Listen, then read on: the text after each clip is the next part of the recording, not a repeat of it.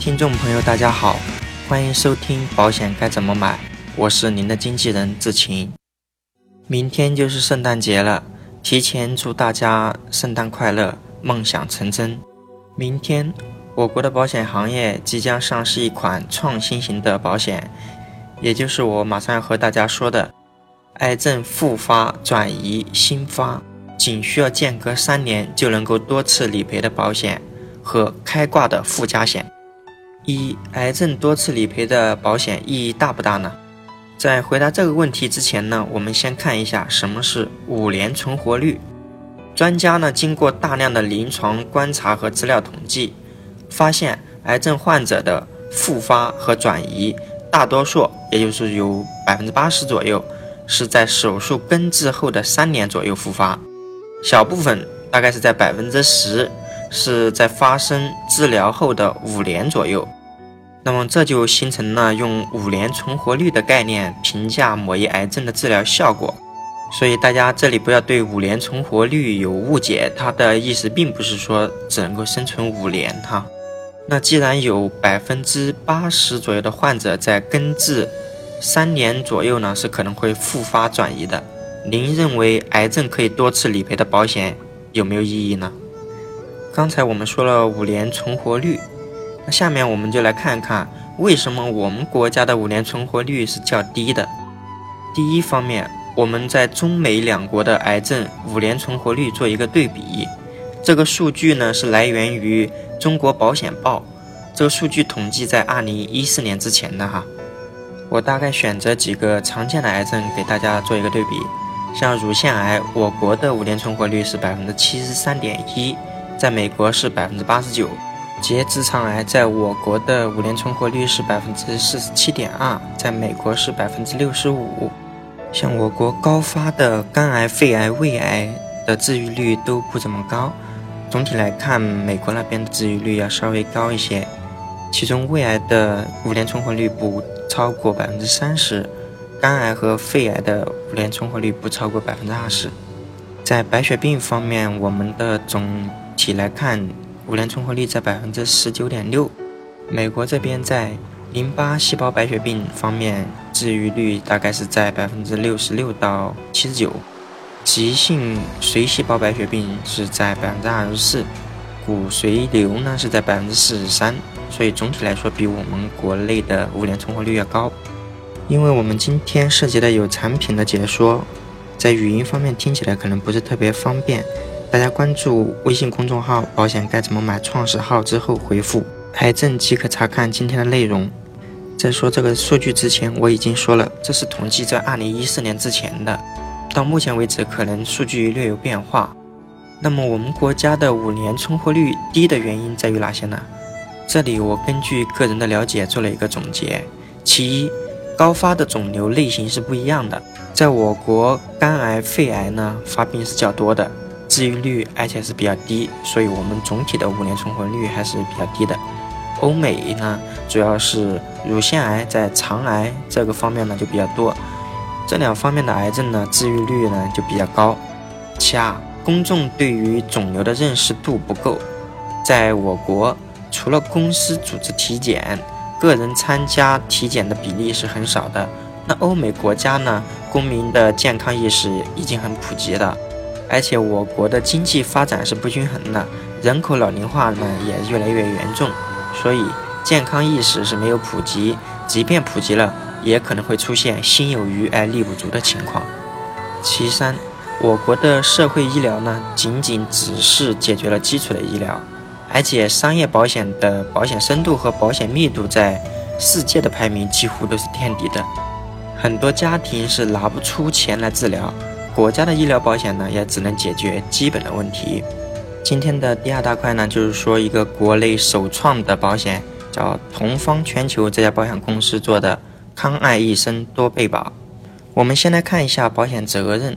这个保险责任其实挺简单的，它就两大方面，第一就是癌症，第二就是身故。让我们具体来看一下，这个保险的等待期呢是九十天。第一个责任是轻度恶性肿瘤。就是我们俗称的原位癌之类的，轻度的恶性肿瘤保险金呢，就是我们基本保险金额的百分之二十。如果您买的是十万，那就是两万，终身是可以赔一次的。第二大类就是恶性肿瘤，这个就是它的特色。那恶性肿瘤呢，终身是可以赔三次，在首次确诊赔了你一次之后，三年之后，不管是以前癌症的复发、转移或者是新发的癌症。都可以再次申请理赔。第三大类就是身故或者全残保险金，这个身故或全残保险金不是赔我们的保费，因为传统的防癌保险就是赔保费，这个保险呢就是赔我们的基本保险金额。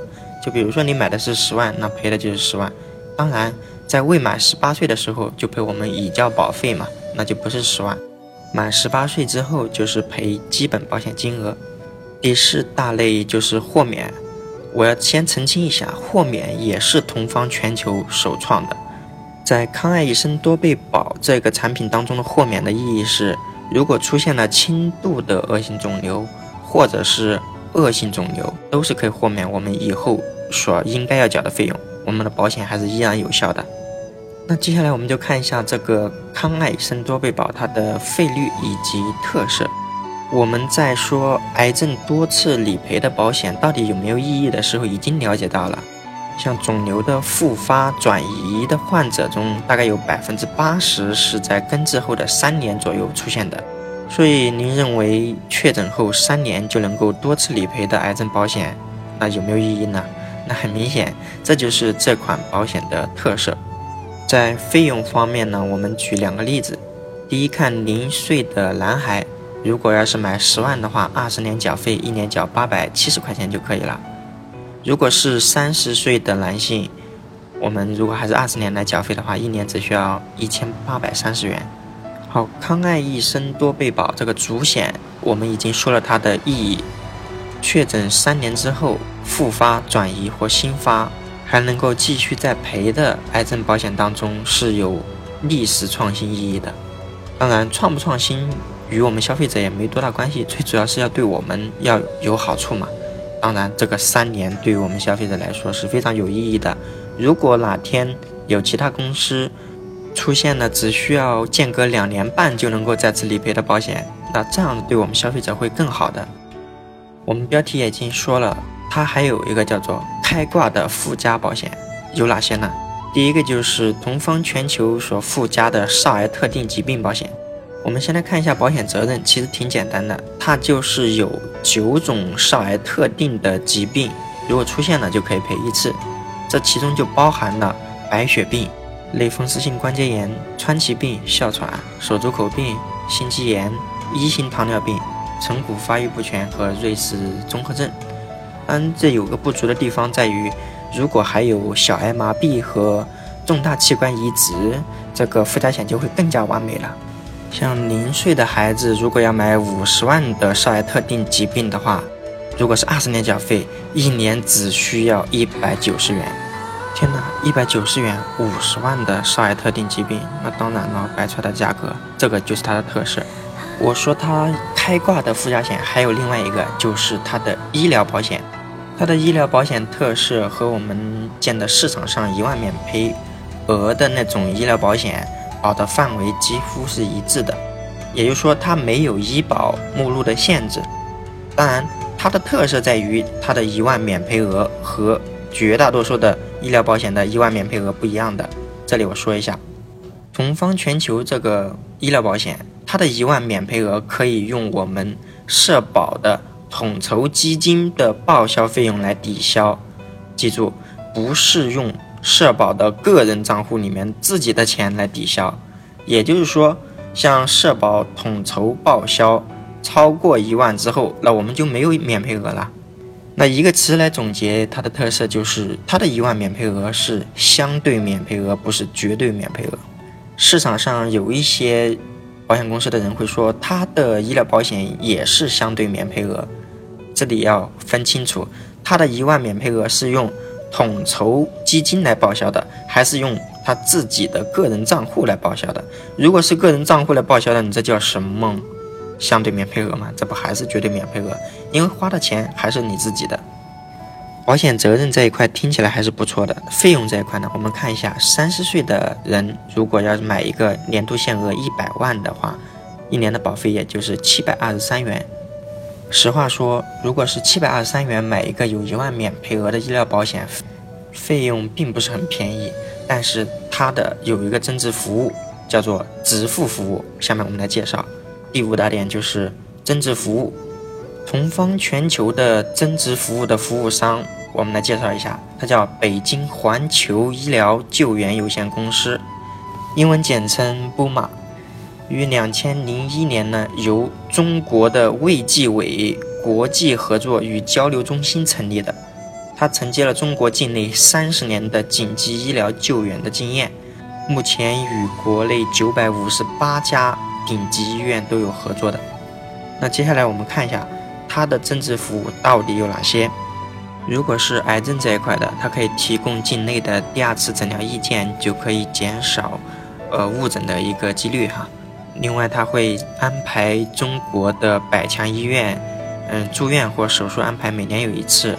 百强医院的医生专家预约一年有两次，百强医院的医学陪诊每年还是有两次的。刚才我们提到了同方全球有一个医疗保险，我认为是非常好的，但是它的保费也不是非常的便宜，原因是在于它可以给我们消费者提供医疗费用垫付服务，就是说如果我们是住院的话，就是我们的住院费用是可以由保险公司来垫付。不需要我们事先拿钱来垫付医疗费用了。关于医疗垫付的问题，可能是一个比较新颖的话题。如果大家还没有听明白的话，可以私下与我联系。好的，本期节目到此结束。如果您想找一位财务上的经纪人，志勤可以为您的家庭财务出谋划策。关注微信公众号“保险该怎么买”创始号，更多有用资讯等着您。